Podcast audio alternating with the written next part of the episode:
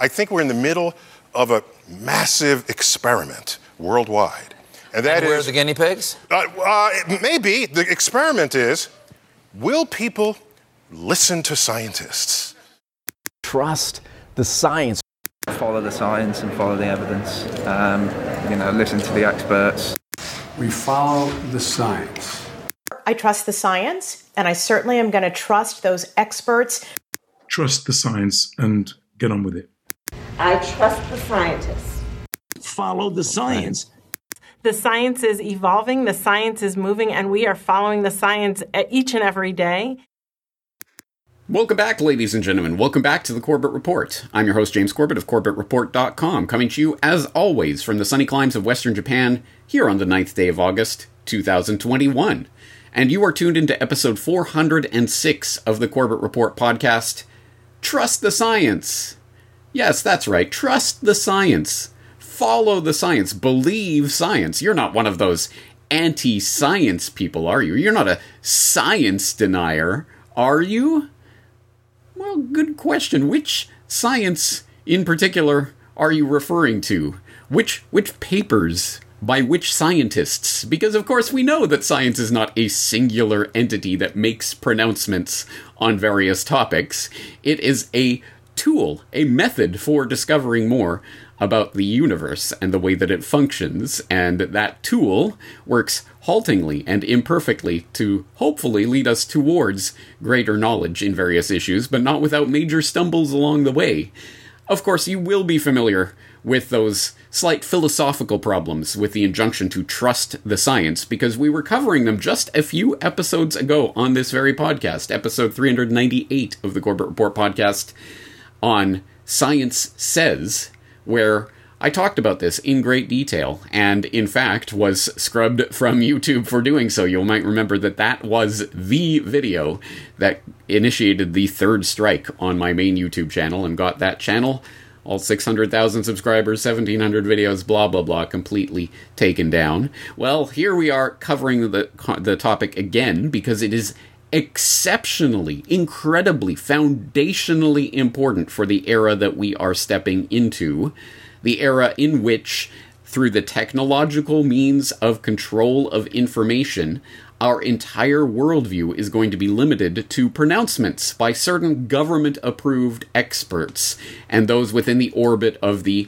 again, approved fact checking bodies. And they will become the arbiters of reality which has profound implications, not even just on a general level, but specifically with regards to the issues that we are facing now, issues that really could be a absolutely existential threat to humanity. I cannot stress how important this is, and we're going to get a different window into this story uh, this general topic of trusting the science and what that really means by looking at an exceptionally important story that we covered last week in New World Next Week. You might recall that James Evan Pilato and I were discussing the stories that are coming out from The Intercept in the past month or so regarding whistleblowers that have emerged from the EPA, talking about the EPA's process for approving certain chemicals and the problems with that approval process. Well, I want to look at those stories in a little bit greater detail today because, as I stressed on New World Next Week last week, this is an incredibly important story with incredibly profound implications for the future of the human species. So let's take a moment to examine it. And here is the first uh, edition of this series on whistleblowers from the EPA called Whistleblowers Expose Corruption in EPA Chemical Safety Office. The subhead is EPA managers removed information about the risks posed by dozens of chemicals according to whistleblowers. And this article starts by saying that managers and career staff in the Environmental Protection Agency's Office of Chemical Safety and Pollution Prevention tampered with the assessments of dozens of chemicals to make them appear safer, according to four scientists who work at the agency. The whistleblowers, whose jobs involve identifying the potential harms posed by new chemicals, provided the Intercept with detailed evidence of pressure within the agency to minimize or remove evidence of potential adverse effects of the chemicals, including neurological effects, birth defects, and cancer On several occasions, information about hazards was deleted from agency assessments without informing or seeking the consent of the scientists who authored them. Some of these cases led the EPA to withhold critical information from the public about potentially dangerous chemical exposures. In other cases, the removal of the hazard information or the altering of the scientists' conclusions in reports paved the way for the use of chemicals which otherwise would not have been allowed on the market. I hope you have a sense of how important this story is and its implications. But just to put that on the table, uh, the report goes on to note that the EPA failed to follow the law that oversees chemical regulation, particularly the Toxic Substances Control Act, or TSCA, with uh, one of the um, people on the House Oversight uh, Committee on Oversight and Reform stating on the record to The Intercept the entire new chemicals program operates under an atmosphere of fear Scientists are afraid of retaliation for trying to implement TC- TSCA the, the way Congress intended, and they fear that their actions or inactions at the direction of management are resulting in harm to human health and the environment. I often get asked when people first encounter the fact that I am not a believer in the trust the settled science of global warming, which is on every mainstream media outlet every second of every day trying to warn you about the horrible, icky effects of humans breathing in and out, when I raise my problems, my scientific problems about that failed settled science, I am often asked by people who have never heard someone actually proposing Uh, in a serious and thoroughgoing way that there are problems with that settled science. Well, what do you think? There's no there's no environmental problems at all. Is that what you're saying, James? Are you just a shill for the big corporations? No, I am saying that the real, the true, the horrors that are being perpetrated on the environment right now, the wash of chemicals that are disrupt, disrupting our endocrine systems and are having carcinogenic effects and are causing birth defects and are causing decline staggering declines infertility Uh, is being covered up. That is not being thrust in your face every two seconds as an existential threat to humanity, precisely because the corporations have their bread buttered on the side of you not knowing or thinking about that problem. They do have their bread buttered on the side of you believing that carbon dioxide is the existential threat to humanity, and all of the impositions and limitations that come along with that. Oh, as well as the $100 trillion carbon markets they are attempting to create out of that problem. So, uh, no, I. It is not that I think that there are no environmental problems. It's that I think the environmental problems that the mainstream press is trying to get you to dwell on by telling you to trust the settled science is exactly the red herring that they want you to use they want to use in order to lead you in a certain direction and not get you thinking let alone questioning the science in other areas.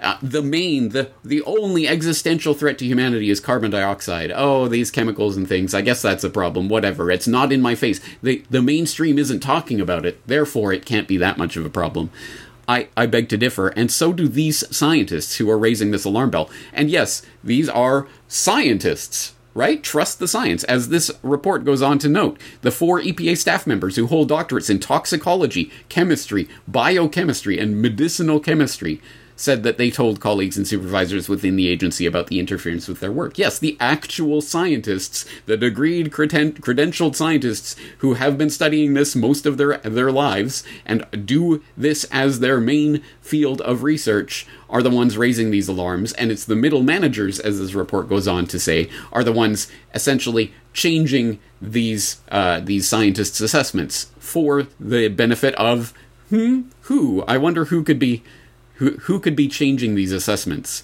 Oh, that's right, of course, siding with the company, where it notes that um, in the case of this one particular whistleblower, he says uh, he, my manager, basically was siding with the company, shouting at me that the company went apeshit when they saw this document. Irwin, the whistleblower, replied, Well, that's the assessment. Irwin didn't make the changes. I actually added extra hazards to it, he said. It was also a carcinogen in a, in uh, in addition to the other problems that he was talking about with regard to this particular chemical. Uh, several months after that encounter, the antagonism stopped when Irwin was transferred out of the office. The scientist saw the move as a last resort for his managers. I have three board certifications in toxicology, so it was hard for them to say, William, you're stupid. And so instead, they just kicked me out of the program. Yes, that's right. Yes, no, of course. Trust the science, follow the science, believe science, listen to the scientists, guys. Just not that scientist. No, no, no, no. Uh, he's crazy. Uh, he has three board certifications in toxicology. Well, I guess we can't call him crazy. Let's just move him somewhere else where he can't actually do his work and thus can't raise the alarms on this particular issue. Trust the science. The science, which apparently is the EPA, the NIAID, the CDC, the WHO. Who is the science? And how does how is that sausage made actually? Does anyone want to drill into those particular details because I think that's pretty important. Anyway, that's that's in a nutshell what this first report is. I will, of course, exhort you to read the uh, report in its entirety for the full context and all of the details, but let's skip over to the second report in this series. Leaked audio shows pressure to overrule scientists in hair on fire cases. Talking about cases that are uh, past due, we have to get these approved quickly, so let's just move it along. And the leaked audio in question here is audio of one of the managers in this office basically saying, Wouldn't it be nice if we had a button that we could push when there, we have eight or nine different scientists who all have different things to say and they all raise different concerns with the chemical? Wouldn't it be great if a manager or someone with a bit of power could come along and just push a button and basically get rid of all those uh, uh, concerns at once and just approve, just greenlight the chemical all with one stroke? Why do we have to go to each scientist and, and talk with them about their concerns and get that all settled with each and every one? One of no we should just have a button that we can push. Can you design that button?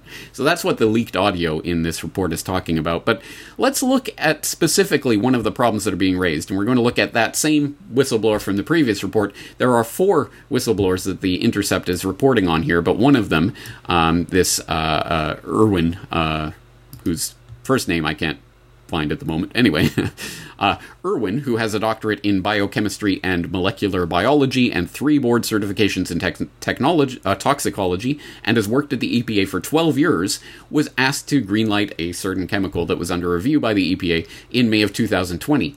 But he had already found reason to be concerned about the chemical's effects on developing fetuses because the manufacturer hadn't submitted any health studies he had found an analog, a structurally similar chemical to help predict its effects. That compound was bisphenol A, or BPA, an additive to plastics that is well known to cause reproductive problems as well as immune and neurological effects.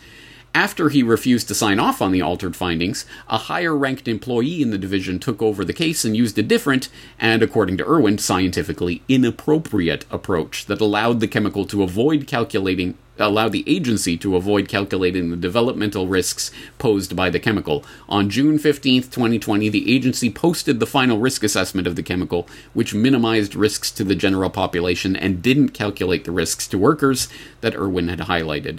So that chemical was approved. It is presumably being used in products right now that are appearing on your store shelves or in your workplace, presumably, although we can't know because these whistleblowers are not naming the chemicals in question. So, at any rate, it has been approved and presumably will, if it hasn't already, ended up somewhere in the supply chain or in the, the product chain where you will eventually come into contact with it. And this is how it rolls. So, again, a voluminous report, but let's just dwell on the implications of this for a moment. So, looking for an analogous chemical to this particular one that was under review, this Irwin whistleblower decided on BPA, bisphenol A. BPA, BPA. Now, where have I heard of that chemical before?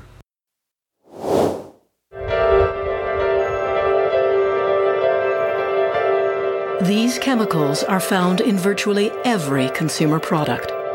Chemicals like bisphenol A make plastics hard and unbreakable. Other chemicals called phthalates make plastics soft and pliable. Chemicals make cosmetics smell fresh and fragrant. They make our fabrics stain resistant and our computers flame resistant. But have we unleashed a monster? Some common chemicals are causing profound and permanent damage to growing bodies. And for reasons we are just beginning to understand, some synthetic chemicals are far more damaging to boys. I feel that every child should be able to live up to their innate potential, whatever it may be. But we're taking that away from them. We're taking that away from our kids. Now, why isn't it being publicized? I think it's because it's so scary. Oh, right. That BPA. Yes, that clip is from The Disappearing Male, a good documentary that I've referred to several times on the podcast over the years, so you may be familiar with it from my previous coverage of this problem of the chemical crisis that is leading to a fertility crisis that is leading to the underpopulation crisis, aka demographic winter, specifically episode 339 of the podcast on Meet Paul Ehrlich, pseudoscience charlatan, and my video on stupid conspiracy theorist, chemicals aren't turning the frogs gay, and episode 94 of this podcast, You Are Being Sterilized. But for more specifically on the issue of BPA itself, perhaps the best place to turn in the Corbett Report archive would be to episode 121 on Know Your Toxins, BPA.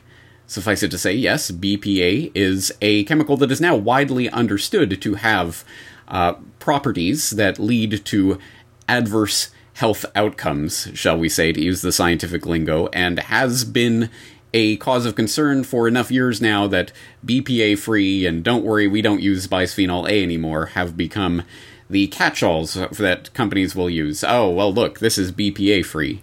There, now, there may be problems with that particular uh, designation because it's not bisphenol free, it's BPA free, bisphenol A. There are other bisphenols that could be at play in various plastics, but beyond that, there are other chemicals entirely that may have similar endocrine disrupting effects as bisphenol A that evade that BPA free label altogether, as evidenced by what we were just reading in The Intercept with that EPA whistleblower, Irwin, who was talking about the BPA analogous chemical that has been approved by the EPA and is presumably working its way into the the supply chain, the product chain of some sort, depending on what chemical it is and what customer specifically was asking for it to be approved. Anyway, we we can't know that. We're not privy to that kind of information. But anyway, um, that is what is at stake here. So yes, believe the science, trust the science, follow the science, listen to science. Like the EPA science that is approving these BPA analogous chemicals, even though we now know BPA itself is a chemical that we should be very, very careful about? Hmm. The science that these EPA whistleblowers, multiple board certifications in toxicology, people who have been studying this their, their entire lives, are ringing the alarm bell about, willing to go on record to uh, on on the news to say, "Hey, this is a problem." These people who are risking their entire careers to try to warn the public about it, listen to those scientists or listen to the EPA itself, which, ah, well, that's the government approved body that di- dictates science and what the science says, right?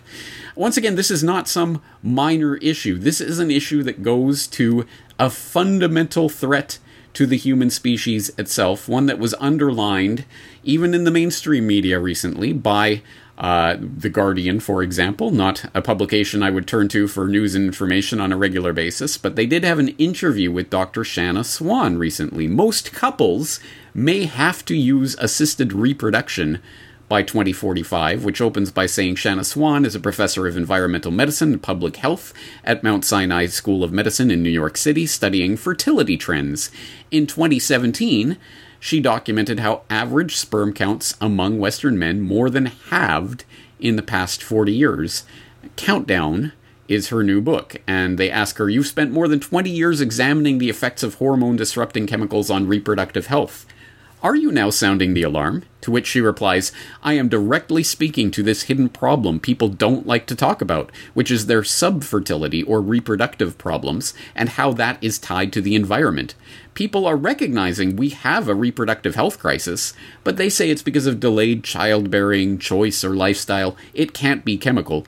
I want people to recognize it can. I'm not saying other factors aren't involved, but I am saying chemicals play a major causal role.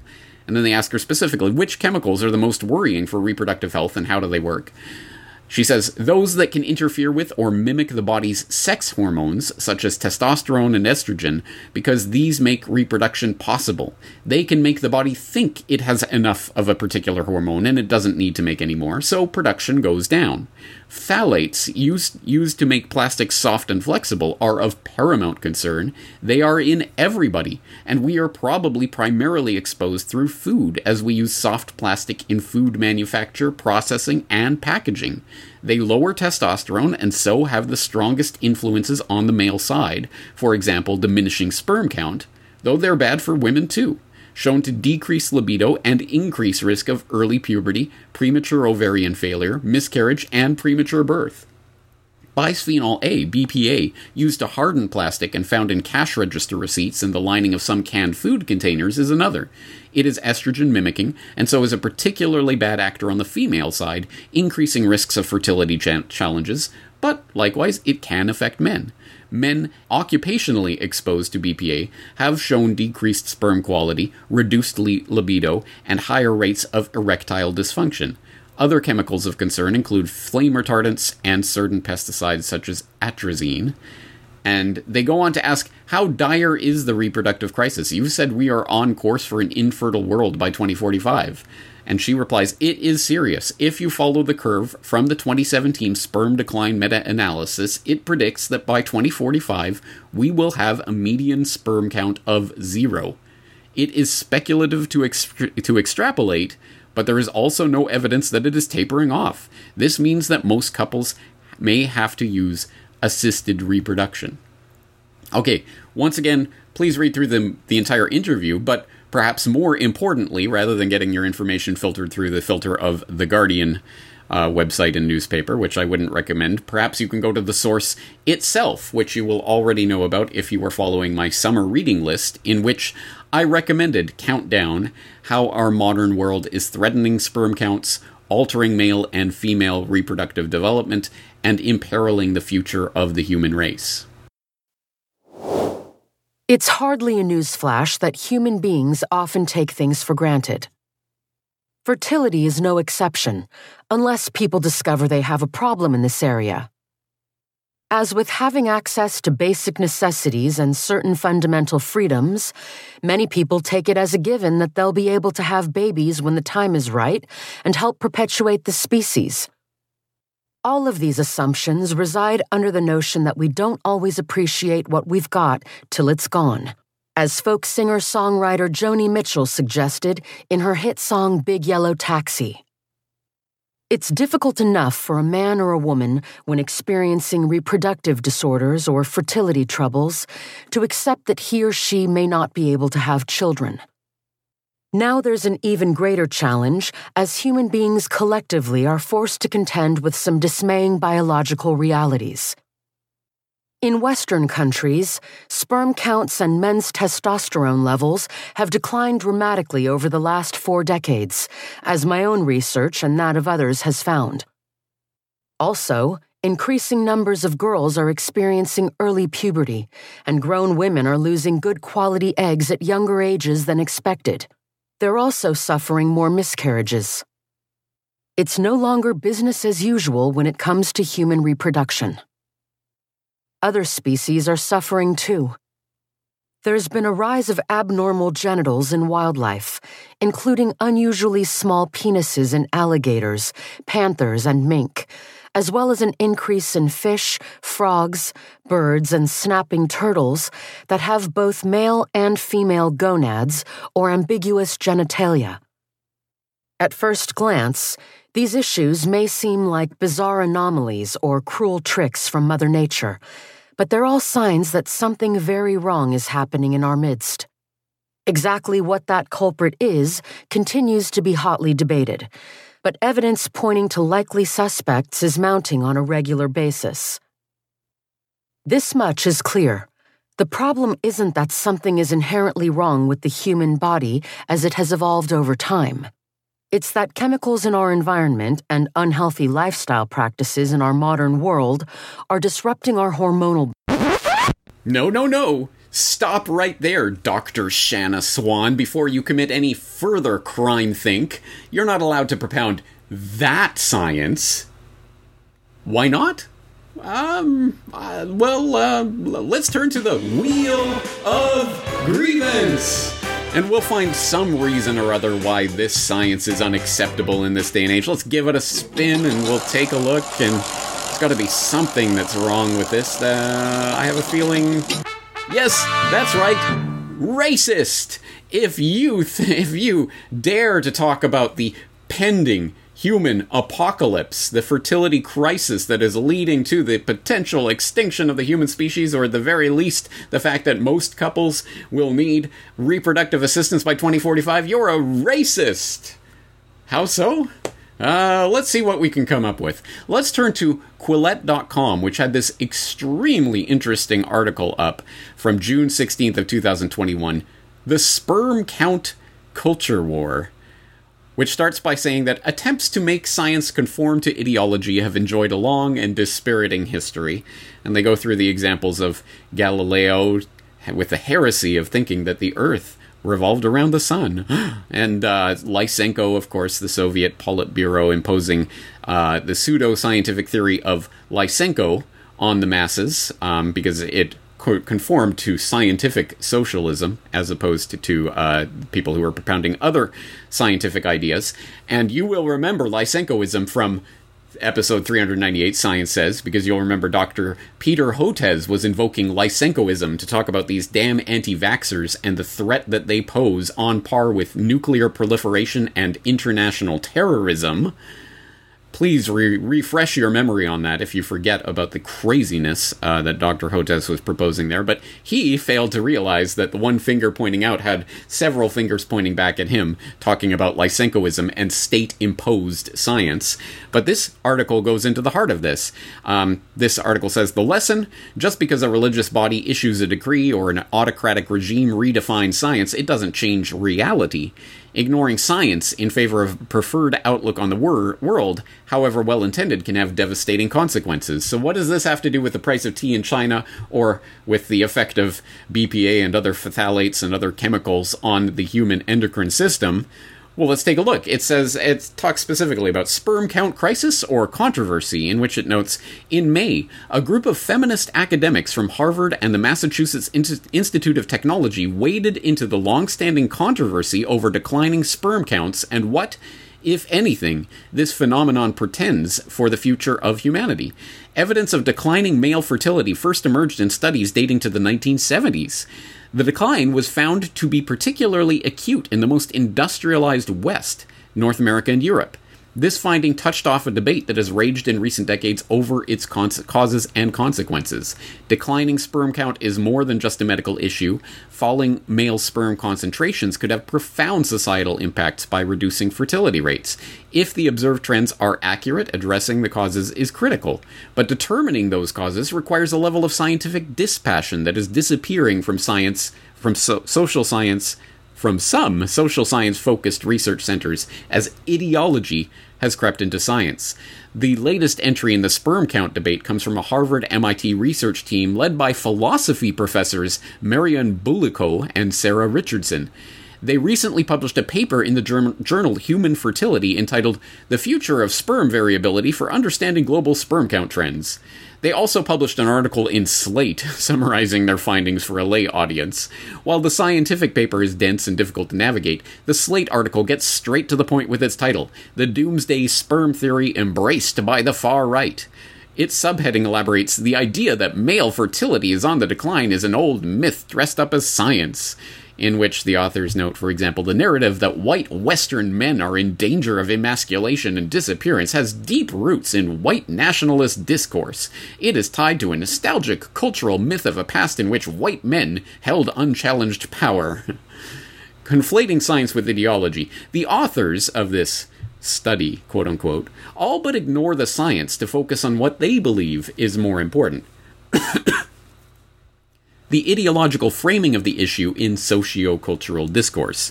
Their article is a response to what is widely considered to be the most definitive research on science of sperm count decline, a 2017 meta-analysis of worldwide sperm count trends by Haggai Levine, Shanna Swan, and colleagues. The study, which reviewed more than 50 years of research, documented evidence of declining sperm counts in different countries. The authors analyzed 244 estimates between 1973 and 2011, grouped into Western countries US, Canada, Europe, Australia, and New Zealand, and other slash non Western countries, including Asia, Africa, and South America. They found that total sperm count had declined by more than 52% among Western men between 1973 and 2011, whereas no significant decline was seen in other countries. And they go on to talk about Boulicault's uh, and colleagues' ire being raised by this uh, finding, this scientific fact. They say they argue that the observed decline in Western countries may simply be due to normal variation in sperm count and has no implications for male health or fertility. And they say that uh, neither Boucicault nor Richardson uh, or Nora Richardson is a scientist. Both are philosophers who openly proclaim their fealty to feminist scholarship, the focus of the Gender Sci Lab, a cooperative started by Richardson in 2018. GSL focuses its scholarship on the intersectional study of gender in the biomedical and allied sciences and specializes in analyzing bias and hype in the sciences of sex, gender, and reproduction, and in the intersectional study of race, gender, and science. Buzzword, buzzword, and buzzword. Boulicault et al. proposed an alternative hypothesis. See, they're scientists. I mean, they're philosophers, but they can do science, right? They propose an alternative hypothesis, not for its intrinsic scientific merit, but because they recoil at the effects on the public discourse unleashed by those pesky scientific findings in the Le- Levine review of a half century of, you know, what's that called? Oh, that's right, data.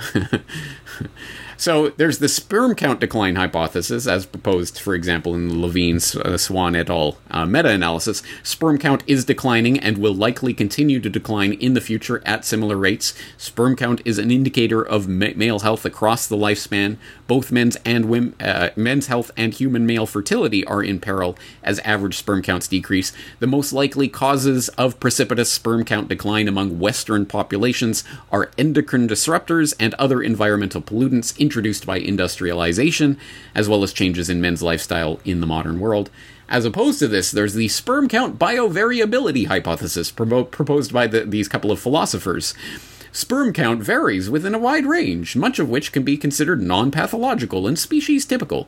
Above a critical threshold, more is not necessarily an indicator of better health or higher probability of fertili- fertility relative to less. Sperm count varies across bodies, ecologies, and time periods. Knowledge about the relationship between individual and population sperm count and life historical and ecological factors is critical to interpreting trends in average sperm counts and their relationships to human health and fertility. See, guys, nothing to worry about. This is all just a bunch of hype. Well, as this article goes on to state, to the extent that they frame their own hypothesis as an alternative to Levine's, they are making a mistake, because their central claim that low sperm counts have no implications for reduced fertility is simply wrong. In fact, it is incorrect that a low sperm count has no implications for fertility. Above a certain level, 40 million per milliliter, there is no further improvement in fertility. However, when it comes to the lower range, there is a big difference between having a sperm count above 20 million per milliliter and having one below this level. In the former case, the chances of fathering a pregnancy are 65%. In the latter case, 36%. Oh, pesky facts, data, science, not that science. In addition, Boulicault et, uh, Boulicault et al barely mentioned that low sperm count is associated with reduced sperm quality. They also fail to note that redu- reduced sperm count is associated with higher mortality. The lower your sperm count, the greater your chances of dying. Although most evident in European countries and Japan, a trend toward an aging population, smaller family size, and a shrinking workforce is discernible wherever prosperity is increasing. Although Boulicault et al. charge Levine with being a prisoner of culturally determined categories, they are so caught up in their own ideological narrative that they feel no obligation to check it against the empiri- empirical data. The result is dismaying, you don't say. Expertise does matter. None of the seven authors on the paper has published on male reproductive pathology, but they are de- deeming to uh, in to weigh in on the research of people who actually have done that research. And while they indicate that they received input from andro- andrologists, none are named. These consultations clearly did nothing to correct the inadequate picture that the authors paint of male fertility, and many of the papers they cite reach conclusions at odds with their claims. This raises a serious question about how the paper could have passed peer review. So, how did the media cover this tendentious publication addressing a difficult scientific question. Yahoo told its readers, freaking out about declining sperm count? Don't, Harvard researchers say. The Telegraph announced threat of human extinction from fall, fall, falling sperm count greatly exaggerated. Haaretz quipped, Spermageddon in the West? Relax, Harvard has good news for you. And Vox told its readers, sperm counts are falling. This isn't the reproductive apocalypse yet. And then it goes on to note some different uh, ways that this these findings were portrayed in other publications, and it says it's difficult to explain the deference paid to the Harvard paper by various commentators. Perhaps we are in a time in which even trained scientists are reluctant to call out an uninformed but ideologically fashionable treatment of a high profile issue. Yeah, do you think that may be what's going on here? That people are concerned about their literal careers being on the line, not just because of the Twitter hate mobs that are ginned up by these people with their ideological axes to grind, but now increasingly because the tech platforms and others will literally just censor you and start calling you a quack and questioning your claims if you go against the prevailing narrative. Are you seeing how this applies to our particular case that we uh, that we are in right now with regards to, of course, the COVID 19 narrative. As we step into the biosecurity state further and further, I hope you realize just how important this general issue is, not just specifically the case of how the real science, the really alarming data on declining human fertility is try- is being shoved to the side in the name of I don't know, racism or white nationalism or something. Who cares? It's a grievance. Therefore, this science, this data doesn't matter. Relax, guys. It's okay. Crisis averted because these philosophers say so. Trust the science. Follow the science. No, not that science. This science. The science that is pr- approved by the ideological gatekeepers and the technological gatekeepers and the people who are funding the technological gatekeepers. That is where all of this goes back to time and time again. So, yes, there is a genuine concern here about how this applies. And as I say, this is not just specifically about this one particular issue, it applies quite broadly in this era. And unfortunately, yes, the very same writers who may be very good on certain topics will probably avoid other topics, whether because they genuinely believe them or because they know which side their bread is buttered on. A point that I made in our coverage of the EPA Intercept articles on New World Next Week last week. If you read this article and you suspect, hmm, this is really, this is good, this is good work, good, interesting, but it's coming from the Intercept, and who's the Sharon Lerner who wrote about this? It almost seems like she's is she going to be one of those types who are the EPA and the, uh, yeah, let's blow the whistle and get to the horrible things that are being done in the name of following the science. But is she going to be on board with the vaccines, do you think? And of course, go to her Twitter. Uh, she has this up from June, for example. The vaccine shortage is artificial, but the human cost of that shortage is all too real etc., etc. Of course, she's all on board. You know, take your damn vaccine, shut up, trust the science, believe Fauci, believe the NIAID. They're perfect and, and floating on clouds. They can't be impeached. The EPA, now they, that science can be tampered with by industry, but there's no problem with big pharma and the vaccines. Nope, nothing to see there, guys. So we know we know how this game works, unfortunately. But it's it's good to know, and it's also good to, to keep that in mind when you're reading an article like this. Take what is valuable from articles like these. Do not throw out the baby with the bathwater, but know that, of course, this is going to be from a certain controlled paradigm, and we have to connect those dots ourselves.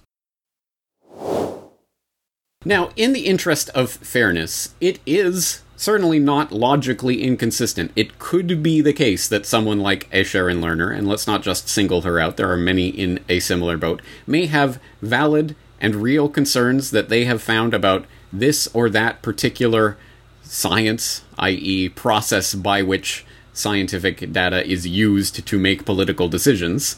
They may have valid concerns about that, and they may have decided that the science that is being used by the NIAID or the NHS or the CDC or the FDA or any other particular body is above board.